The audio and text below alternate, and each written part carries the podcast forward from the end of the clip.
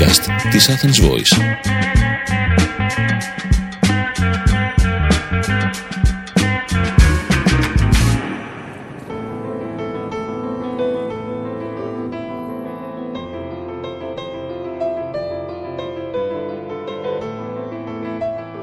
Ακούτε το podcast Μαρία Ευθυμίου «Η παγκόσμια ιστορία όπως τη διηγούμε στην εγγονή μου Δάφνη». Συζητήσεις με τον Μάκη Προβατά. Αρχίζει εκεί αυτό που η Δάφνη θα το μάθει ως ε, μια 400, δεν είναι 400, δεν έχει σημασία, είναι σε πολλά διαφορετικά μέρη της Ελλάδος, είναι άλλα τα χρόνια της σκλαβιάς. Αυτά τα 400 χρόνια της κατάκτησης της Οθωμανικής Αυτοκρατορίας σε σχέση με την Ελλάδα. Ε, εμπολής, ποια, ήταν, ποια ήταν τα πολύ βαριά αρνητικά για εκείνη την εποχή σε νεστότα χρόνο μετά θα δούμε ποια μεταφέρονται μέχρι και σήμερα αλλά και ποια είναι πιθανόν τα θετικά που να μην τα γνωρίζουμε. Ήταν όλα αρνητικά σε, αυτή, σε αυτά τα χρόνια της επιβολής Οθωμανικής Αυτοκρατορίας. Ε, Κοιτάξτε, ε, η περίοδος η Οθωμανική ε, δεν είναι καθόλου όμοια για κάθε Γιατί οι Οθωμανοί όπως και οι αυτοκρατορίες γενικά επειδή είναι κεντρικά διοικούμενες περιοχές έχουν μια σοφία. Δηλαδή μια αυτοκρατορία για να εκείνης εποχής ε, με τα μέσα επικοινωνίας ε, που ήταν πολύ πιο περιορισμένα από σήμερα για να μπορέσει να επιβιώσει έχει το ίδιο έκαναν και οι Ρωμαίοι και οι Βυζαντινοί όλες οι αυτοκρατορίες των πραγμάτων. Έχουν μια πολύ ισχυρή κεντρική αρχή που είναι μία, δηλαδή ο Σουλτάνος στη συγκεκριμένη περίπτωση, που περιβάλλεται από αξιωματούχους που εκείνος επιλέγει και που εμπιστεύεται ε, ή αν δεν εμπιστεύεται τους κόβει το κεφάλι χωρίς καμία συζήτηση.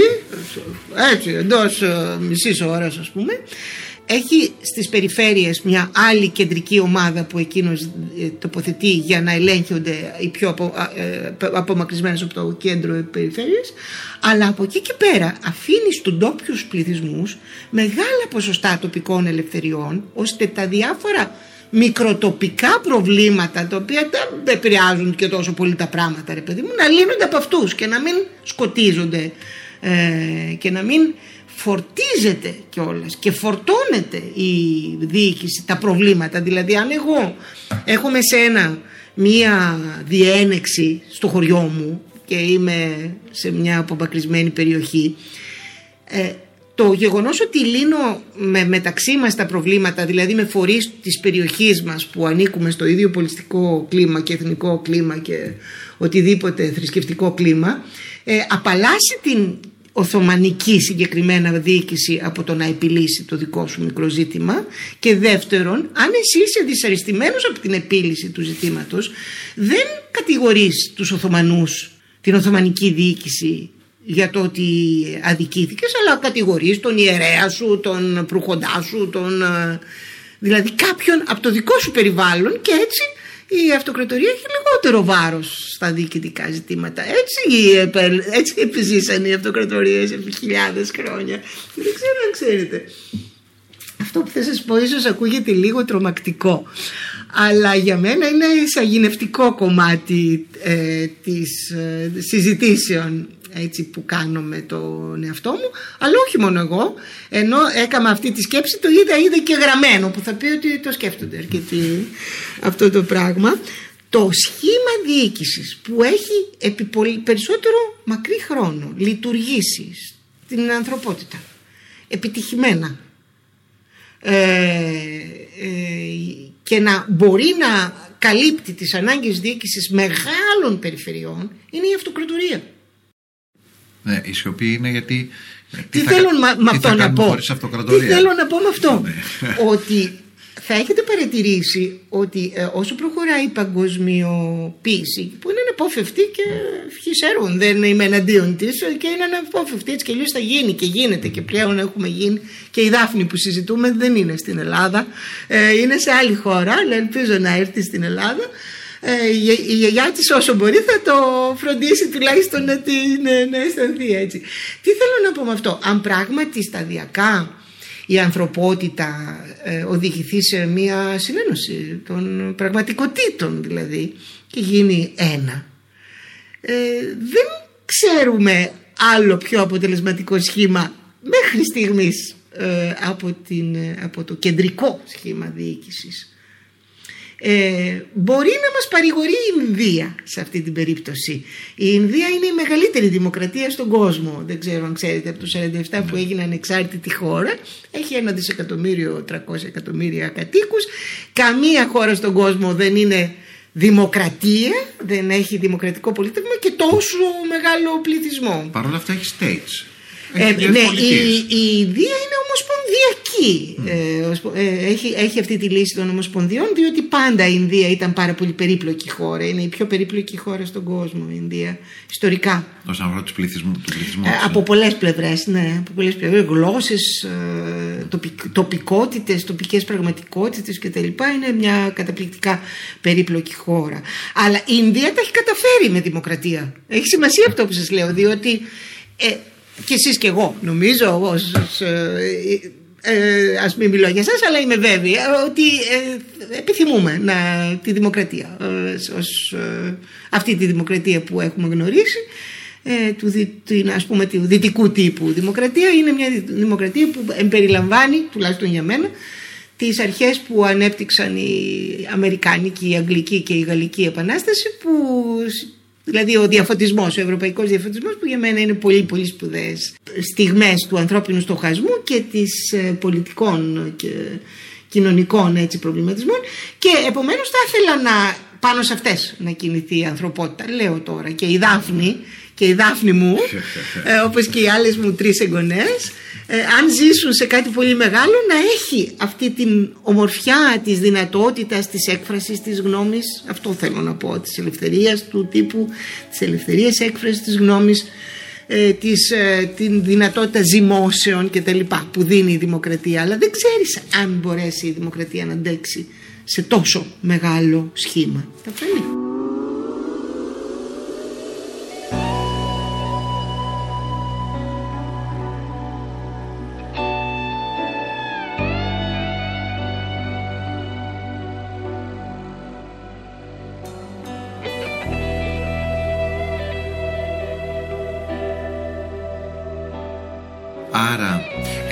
καταρχάς λέμε ότι σε γενικές γραμμές η Οθωμανική Αυτοκρατορία έχει τα αρνητικά, τα, τα αρνητικά που μπορεί να έχει τοπικά, αλλά κυρίως λειτουργήσε σαν μία αυτοκρατορία που σημαίνει ότι εμπολής ε, τα πράγματα προχωρούσαν α, με έναν τρόπο. Κοιτάξτε, ε, αν ζούσε σε ψηλά βουνά, σε ψηλά βουνά, Ναι, που ναι. δεν ήταν καθόλου λίγα ούτε σε εμάς, στην περιοχή των Βαλκανίων δηλαδή, ε, τότε σχεδόν ζούσε ε, ημιανεξάρτητα. Δηλαδή, γιατί οι Οθωμανοί δεν είχαν ε, διοικητική παρουσία στα ψηλά βουνά. Όπως και δεν είχαν στα μικρά νησιά. Ε, πάλι ας πούμε οι, Ναι. στα, οι νησιώτες μας στα μικρά νησιά ζήσανε σχεδόν, ε, σχεδόν αυτόνομα. ας Αν πούμε. ζούσες πιο χαμηλά, είχες Αν περάσει. ζούσες στις Πεδιάδες τότε ήσουν πολύ πιο κοντά στην Οθωμανική διοίκηση γιατί η Οθωμανική διοίκηση έστεινε τις βάσεις της σε περιοχές από όπου θα μπορούσαν να κινούνται πιο εύκολα διοικητές και στρατεύματα άρα σε παιδινά ή ημιορεινά. Εκεί ναι, ζούσες πιο πολύ ε, συγκροτημένα την ε, Οθωμανική διοίκηση. Και- Ε, Και η οποία επίσης δεν είναι ομοιογενής σε όλη Α, τη διάρκεια το των ίδιο αιώνων, σκληρή, το σε όλη ίδιο. τη διάρκεια των αιώνων. Έχει ας πούμε διάφορες πλευρές. Ο, και ε, νομίζω ότι κάποια στιγμή, α, από ό,τι το κατάλαβα, ε, σε μια έτσι, επίσκεψη που είχαμε μαζί εκεί στα Γιάννενα, νομίζω κάποια στιγμή θα σα εξηγήσετε για τον Άλλη Πασά, έτσι δεν είναι; Τη Δάφνη. Κοιτάξτε, ε, τε- Μια που λέτε γιατί, ότι δεν ήταν ομοιογενής η δεν διοίκηση. ήταν ομοιογενής η Και αυτός διοίκηση. είναι, είναι Ε, μια εξαίρεση λαμπερή. Δεν είναι εξαίρεση. Ο Α, είναι Αλή κανόνας. Πασάς, α, δεν ήξερα ακριβώς σε τι του Αλή Πασά αναφέρεστε. Ε, ε, ο Αλή Πασάς, ναι, ήταν ένας πασάς της Οθωμανικής Αυτοκρατορίας. Δηλαδή Αλλά πόσα διοικούσε μια χρόνια ολόκληρη περιφέρεια και την κράτησε πάνω από 30 χρόνια. Που Ένας- είναι- ε, υπήρξε άλλος τόσα πολλά χρόνια. Μ, Να σας πω, δεν θυμάμαι να, αυτή τη στιγμή ένα τέτοιο 30 χρόνια παράδειγμα. Πασάς κάπου δεν- Πάνω από 30. Ε, μιας περιοχής, σε αυτή την περίοδο, ε, δηλαδή είναι η περίοδος που πια η Οθωμανική Αυτοκρατορία είναι σε μεγάλη μετάλλαξη, πολλές φορές περιγράφεται ως παρακμή, είναι η περίοδος Ναι. της παρακμής. Γιατί η Οθωμανική Αυτοκρατορία είναι, ζει το απόγειό της το 16ο αιώνα. Δηλαδή είναι, όπως λέγει, το χρυσός αιώνας της Οθωμανικής ε, Αυτοκρατορίας με πραγματικά τότε και εντυπωσιακές πολιτιστικές ε, κατακτήσεις η Οθωμανική Αυτοκρατορία. Ε, η- λέγεται ο αιώνας του Σουλεϊμάν, του μεγαλοπρεπούς ας πούμε. Ε, από τον αιώνα αυτό και μετά αρχίζει να μεταλλάσσεται το διοικητικό σχήμα και σταδιακά δεν λειτουργεί ε, τόσο ε, αποτελεσματικά στον έλεγχο και εξ αυτού δημιουργούνται αποκεντρωτικές τάσεις που δίνουν την ευκαιρία σε κάποιους ε, ηγεμόνες, Οθωμανούς ηγεμόνες της περιφέρειας να σκεφτούν ότι μπορούν να γίνουν τοπικοί ανεξάρτητοι ηγεμόνες και να συγκρουστούν με τον Σουλτάνο. Αυτά τα έζησαν οι Οθωμανοί Σουλτάνοι από τον 18ο αιώνα, χοντρικά ας πούμε από το 1770 και μετά, ε, δημιουργούνται τέτοια φαινόμενα στην Οθωμανική Αυτοκρατορία και γι' αυτό υπάρχουν πολλές εντάσεις σε τοπικό επίπεδο. Ο Αλή Πασάς έδωσε την ευκαιρία στους Έλληνες να κάνουν την επανάστασή Γι' αυτό το αναφέρω, ναι, ήταν. Ναι. Γιατί ε, απασχόλησε την αυτοκρατορία του, ένας πασάς απασχόλησε τον Σουλτάνο του και όλα του τα στρατεύματα ή τέλος πάντων μεγάλο αριθμό στρατευμάτων και οι Έλληνες θεώρησαν ότι τώρα ή τώρα ή ποτέ κάνουμε την επανάσταση που δεν θα έχουμε απέναντί μας ε, τα στρατεύματα τα πολλά, τα αφομανικά. Και καλά σκέφτηκαν.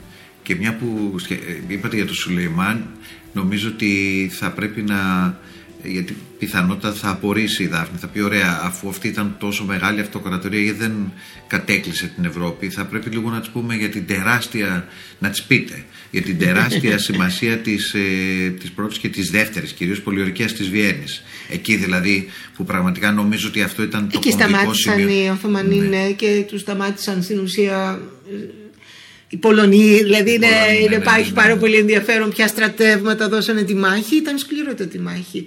Ε, όπως επίσης ε, και οι Ισπανοί που έδιναν μάχες εναντίον των Οθωμανών, ε, ε, που ήταν μεγάλοι στις θάλασσες δηλαδή, ε, οι Αυστριακοί στο κέντρο ναι. και οι Ρώσοι. Τον αναφέρει συχνά αυτό ότι, ότι φτάσαμε μέχρι τη Βιέννη σήμερα ο Ερντογάν, το αναφέρει δημόσια βέβαια, ότι βέβαια, φτάσαμε. Βέβαια. Και βέβαια να ξέρει απλώς η Δάφνη είναι ένα παραλυπόμενο ότι κάθε φορά που τρώει κουρασάν ε, στην πραγματικότητα είναι βιενέζικο γλυκό. Είναι βιενέζικο γιατί έτρωγε στον εχθρό. Έτρωγε στην ημισέλινο. την, ημισέλινο, την επόμενη μέρα που απέτυχε, από τις επόμενες μέρες που απέτυχε η, η δεύτερη πολιορκία που καταλάβαν όλοι ότι πια είχαν ναι, γλιτώσει ναι, ναι, οριστικά. Φτιάξαν κουρασάν γιατί έτσι τρώμε την ημισέλινο. Ε, έτσι τρώγαν την ημισέλινο.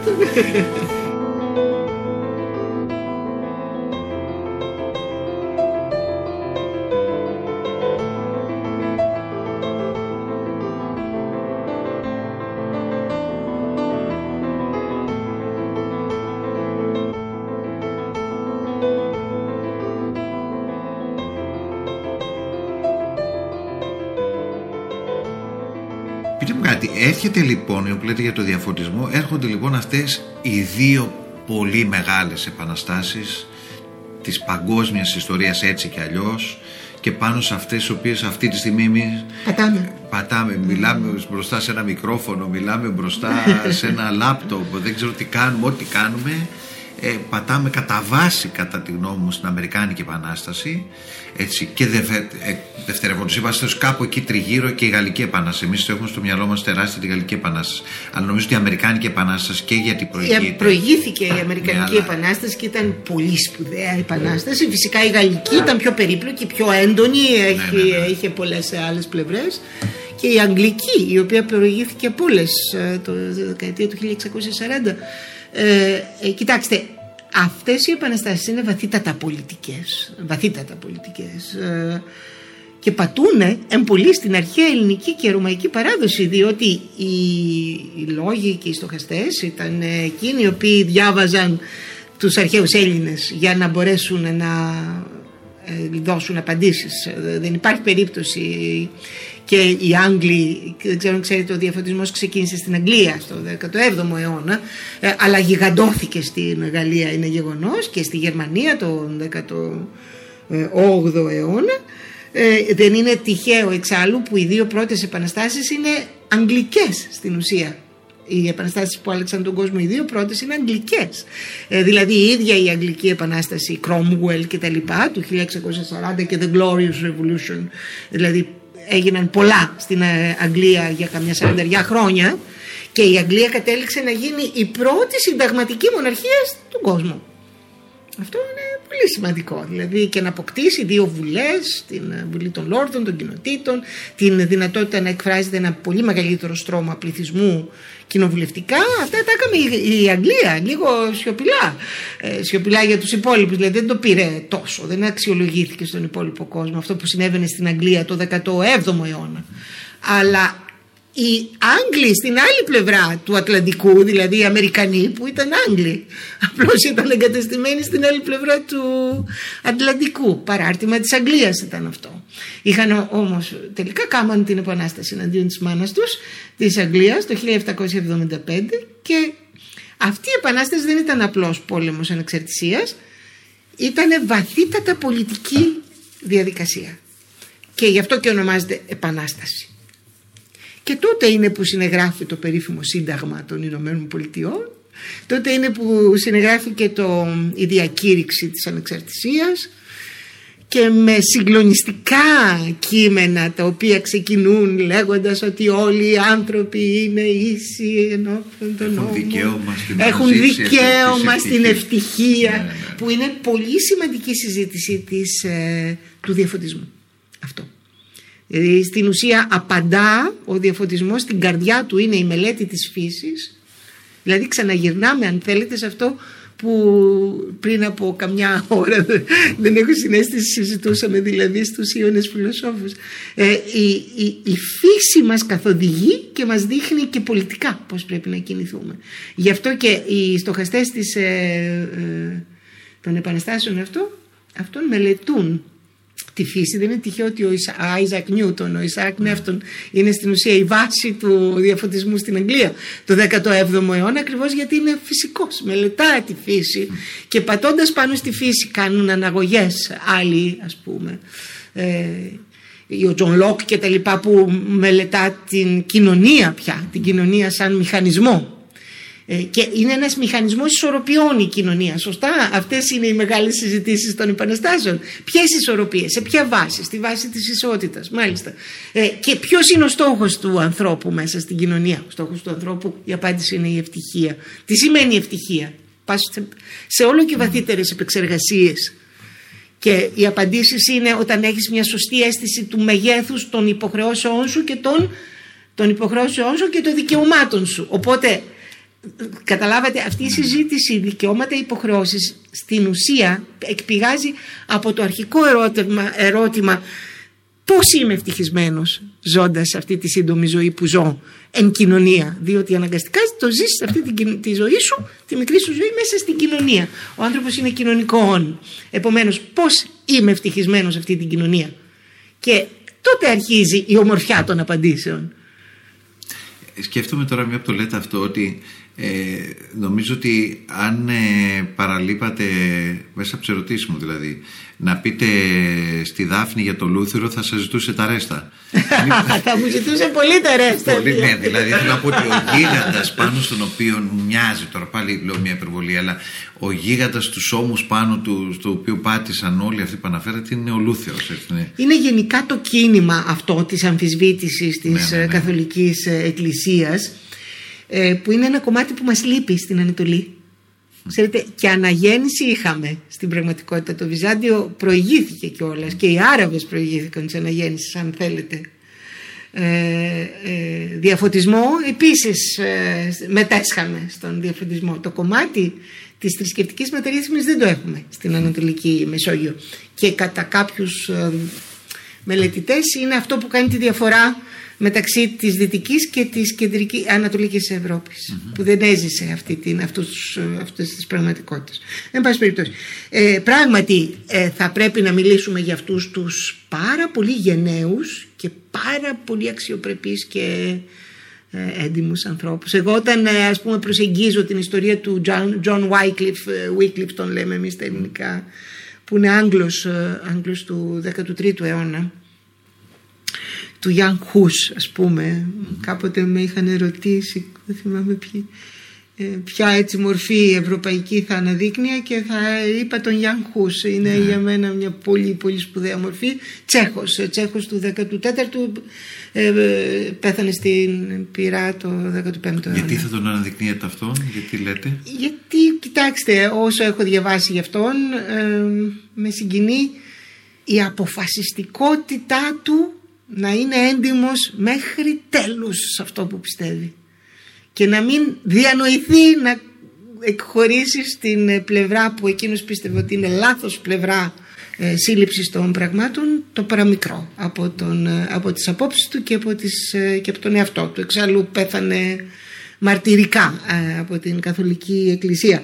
Ε, και φυσικά είναι ένας πρόδρομος του Λουθήρου πολύ, Απλώς πολύ ο Λούθηρος- σημαντικός. Ναι, ο Λούθηρος ε, θα πρέπει να πούμε στη Δάφνη ότι ο Λούθηρος είχε το, το πλεονέκτημα ότι μόλις είχε έρθει στην Ευρώπη η τυπογραφία, ε, στην, υπήρχε 500 χρόνια πριν στην Κίνα, που σημαίνει ότι μπορούσε να ε, θυροκολλήσει τις, ε, 95 τις θέσεις του και θέσεις να του, βγάζει να- αφήσει. Δεν ξέρω αν ξέρετε, Να οι βγα- πρώτες αφήσει στον κόσμο Ναι. πολιτικής προπαγάνδας ήταν ε, των Προτεσταντών. Αυτέ, ναι, που σημαίνει ότι είχε αυτό το όπλο και μπορούσε να γίνει επιδραστικός.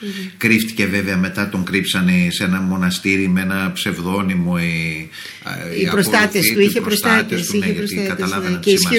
Ισχυρούς προστάτες, αυτό τον έσωσε. Οπότε γι' αυτό δεν είχε και την, ε, την τύχη του Χούσμια που τον αναφέρατε. Βέβαια, βέβαια. Ε, πάντως, ε, είναι, πιστεύετε, αν και αυτό θα μπορεί να υπάρξει 15 φορές, αλλά πιστεύετε ότι μία από τις πολλές φορές που να λέμε ότι η Ευρώπη είναι προ και μετά κάποιου, η Ευρώπη είναι προ και μετά Λούθυρου, προ και μετά της θυροκόλλησης των 95 θέσεων. Κοιτάξτε, δεν είναι κατά. Α. ε, Η μεγαλύτερη τομή είναι οι εξερευνήσεις, οι θαλασσινές εξερευνήσεις του Αυτή θεωρείται 15ου μεγαλύτερη, αιώνα. έτσι. Είναι μεγαλύτερη. Γιατί στη βάση όλων αυτών είναι η εκτείναξη της οικονομίας της Δυτικής Ευρώπης και το γεγονός ότι οι δυτικές αυτές πλευρές ας πούμε της Ευρώπης ε, στην ουσία ε, εξερεύνησαν όλη τη γη, έστησαν το χάρτη και εισέπραξαν ε, πληροφορίες και εμπειρίες παγκόσμιες. Ε, ε, αυτό είναι που στην ουσία έστησε το υπόβαθρο της υπεροχής του δυτικού πολιτισμού μέχρι σήμερα. Δεν ξέρουμε αν θα ισχύσει κι άλλο αλλά μέχρι σήμερα για 500 χρόνια ο δυτικός πολιτισμός πατάει σε αυτό. Το γεγονός δηλαδή και ξέρετε εγώ το λέω παίζοντας με το μυαλό μου επειδή περπατάω πάρα πολλές ώρες κάθε μέρα ε, ε, από παιδί και περπατώντας σκέφτομαι διάφορα πράγματα, ε, παίζω. Και ένα που σκέφτομαι είναι ότι αν σήμερα το ίντερνετ κάνει, φέρνει δύναμη στην σημερινή κοινωνία και όποιον το χειρίζεται, οι, ε, οι Ισπανοί, οι Πορτογάλοι, οι Ολλανδοί, οι Γάλλοι και οι Άγγλοι αυτοί είναι οι λαοί που άλλαξαν τον κόσμο στο 15ο αιώνα με τη σειρά Πορτογάλοι, Ισπανοί στην ουσία έστησαν ένα παγκόσμιο ίντερνετ. Ε, εντάξει πολύ πιο πρωτόλιο αλλά ε, εισέπραταν πληροφορίες από όλη τη γη. Και όχι μόνο εισέπραταν πληροφορίες από όλη τη γη αλλά για να φτάσουν σε όλη τη γη. Παίζαν τη ζωή τους κορώνα γράμματα. Εσείς και εγώ σήμερα μαθαίνουμε πληροφορίες καθήμενοι στο γραφείο μας πίνοντας ένα καφέ ή ένα φέψιμα και όντας ε, στην ωραία μας τη ζέστα και την ασφαλειά μας. Εκείνοι αναμετριόνται ε, με τα θεριά, δηλαδή με το άγνωστο, με το θάλασσα, η θάλασσα, ε, το μεγαλύτερο νήμα της ανθρωπότητας. Ε, θάλασσα που μπορεί να είναι νήμα σύνδεσης αλλά και ο απόλυτος εχθρός που θα σε στείλει στον πάτο και δεν θα ξαναβγείς ποτέ. Ε, όμως α, αυτός είναι, αυτό είναι ένα κλαίος του δυτικού πολιτισμού, αυτοί οι ναύτες. Έχω πολύ μεγάλο σεβασμό σε αυτούς τους ναύτες. Μπορεί να ήταν το Μάρια, ξέρετε. Αλλά ε, δεν πάβει να ήταν. Καθάρματα. Βέβαια, Που κοιτάξτε, δεν ε, ναυτικοί, ναυτικοί τα έχουν όλα. Ο Αυτή είναι και η λέξη ναυτικός, ε, κάθαρμα νομίζω ότι πρέπει, πρέπει να είσαι κάτω εκεί που για να καθαρίσει από τις φυλακές έβαζαν εκεί να Ε, Κοιτάξτε, να ήταν άνθρωποι οι οποίοι πολλοί από αυτούς πηγαίναν εκεί για να διαφύγουν επειδή είχαν, ναι, ξέρετε, ναι, για ναι, ναι. ίδιου μύριου λόγους. Άλλοι όχι, θέλω να πω, όλα τα είχε ο Μπαχτσές. Αλλά για να βγάλεις πέρα μια τέτοια πρόκληση έπρεπε να αντέχεις, να αντέχεις, να έχεις τσαγανό, να είσαι παλαβός και να είσαι έτοιμος για όλα ας πούμε και να τα παίζεις κορώνα γράμματα. Μούτρο δηλαδή. Και σκέφτομαι εδώ κλείνοντας αυτή τη συζήτηση ότι μια που είπατε και τη σειρά Πορτογάλοι, Ισπανοί, ε, Ολλανδοί, Γάλλοι, Άγγλοι. Ναι, ναι, Γάλλοι, Άγγλοι. Ότι εδώ φάνηκε και ο χαρακτήρας των λαών. Δηλαδή, οι πρώτοι δεν κατάφεραν να είναι αυτοί που θα στήσουν τις Όχι. πολύ μεγάλες. Γιατί, είχαν, Ακριβώς. άλλο- γιατί Αυτό είναι χρησιμοποίησαν- μια Χρησιμο- σαγηνευτική πλευρά. Χρησιμοποίησαν αλλιώς την πληροφορία με βάση το χαρακτήρα τους. Ακριβώς. Όχι μόνο τα, την πληροφορία, την Ναι, πληροφορία τη- τη- αλλά τη- και τα τις, πλούτη που Α, πήραν. ναι, αλλά και τις παροχές που μπορούσαν να είχαν. Αυτό είναι μια συγκλονιστική πλευρά της παγκόσμιας ιστορίας. Τη λατρεύω να τη διαβάζω και να τη σκέπτομαι. Γιατί τελικά αυτοί που άλλαξαν τον κόσμο είναι οι Άγγλοι. Οι τελευταίοι. οι- οι- Ολλανδοί και Άγγλοι Ολλανδοί και τα Άγγλοι έλεγα. τελευταίοι, ναι, Ολλανδοί όχι οι και Άγγλοι. πρώτοι. Ε, με τη σειρά είναι οι πιο σημαντικοί είναι οι Άγγλοι, Ολλανδοί και Γάλλοι. Ακριβώς. Ε, και αργότερα οι Γερμανοί, όχι όμως μέσω θαλάσσης. Έχει σημασία αυτό. Ναι. Οι Γερμανοί όχι ότι δεν είχαν επίδοση στη θάλασσα, αλλά δεν μπήκαν στο παγκόσμιο. Ε, άργησαν και να μπουν στο πανηγύρι. Αυτοί ήταν της Βόρειας θάλασσας και της Βαλτικής θάλασσας οι Γερμανοί. Αυτοί οι λαοί, ναι, ακριβώς διότι ε, οι τρεις λαοί που είπαμε που άλλαξαν τον κόσμο χειρίστηκαν τελείως διαφορετικά τα πλούτη που εισέπραταν και σε άλλη βάση ε, ήθους, συνολικού ήθους. Και εκεί τώρα μπαίνει ο Λούθυρος που λέγαμε πριν. Δηλαδή εκεί έρχεται να συνδυαστεί το κομμάτι της οικονομίας με το κομμάτι των νοοτροπιών θα λέγαμε πιο πολύ.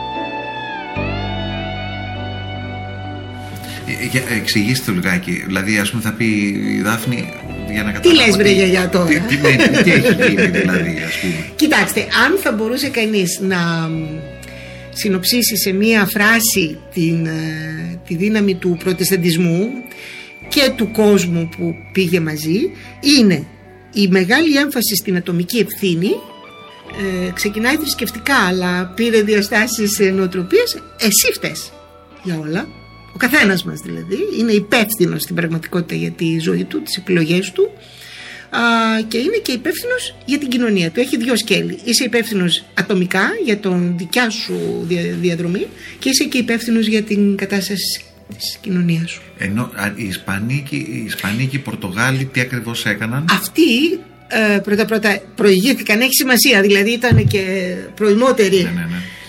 Ε, είδαν την κίνηση αυτή ως ε, την ε, εύνοια του Θεού ε, απέναντί τους και ε, θεώρησαν ότι έχουν κάλυψη ας πούμε θεϊκή ε, να γίνουν λαιλάτες. Δηλαδή κατέλαβαν περιοχές ε, χωρίς να έχουν την προοπτική συστηματικής αξιοποίησης με μακρό διάστημα χρόνου και αξιοποίησης των ε, πηγών ε, με ένα τρόπο παραγωγικό.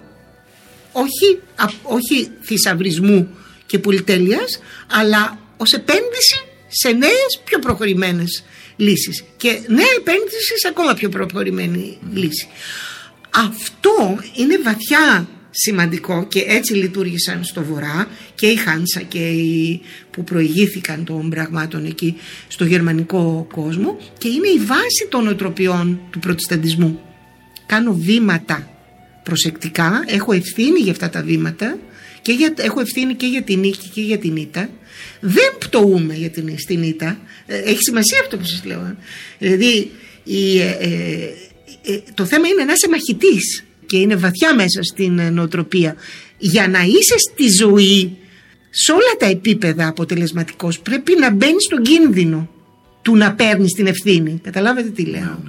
Αυτό ξεκίνησε θρησκευτικά ο, στη- στην ε, περίπτωση των προτεσταντών. Ο Λούθυρος το, το είπε θρησκευτικά. Να παίρνεις την ευθύνη των επιλογών για να γίνεις ο σωστός χριστιανός. Εκείνος ήταν θεολόγος.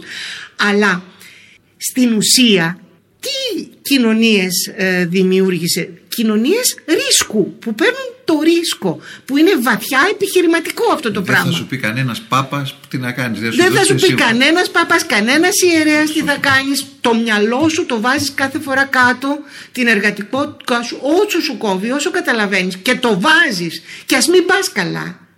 Γιατί έχει σημασία αυτό και στις επιλογές σου τις ατομικές, τη ατομικής σου ζωής.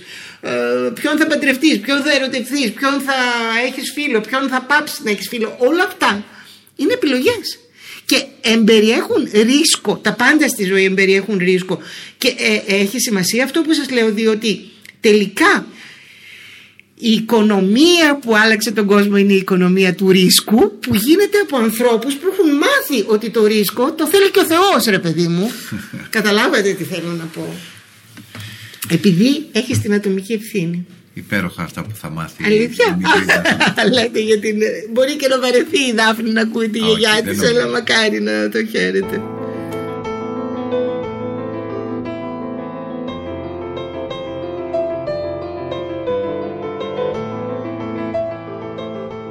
Ακούσατε το podcast Μαρία Ευθυμίου, η παγκόσμια ιστορία όπως τη διηγούμε στην εγγονή μου Δάφνη. Συζητήσεις με τον Μάκη Προβατά. Ήταν ένα podcast από την Athens Voice. Μπορείτε να ακούσετε τα podcast της Athens Voice στο athensvoice.gr και στο Spotify, στο Apple Podcast και το Google Play Music.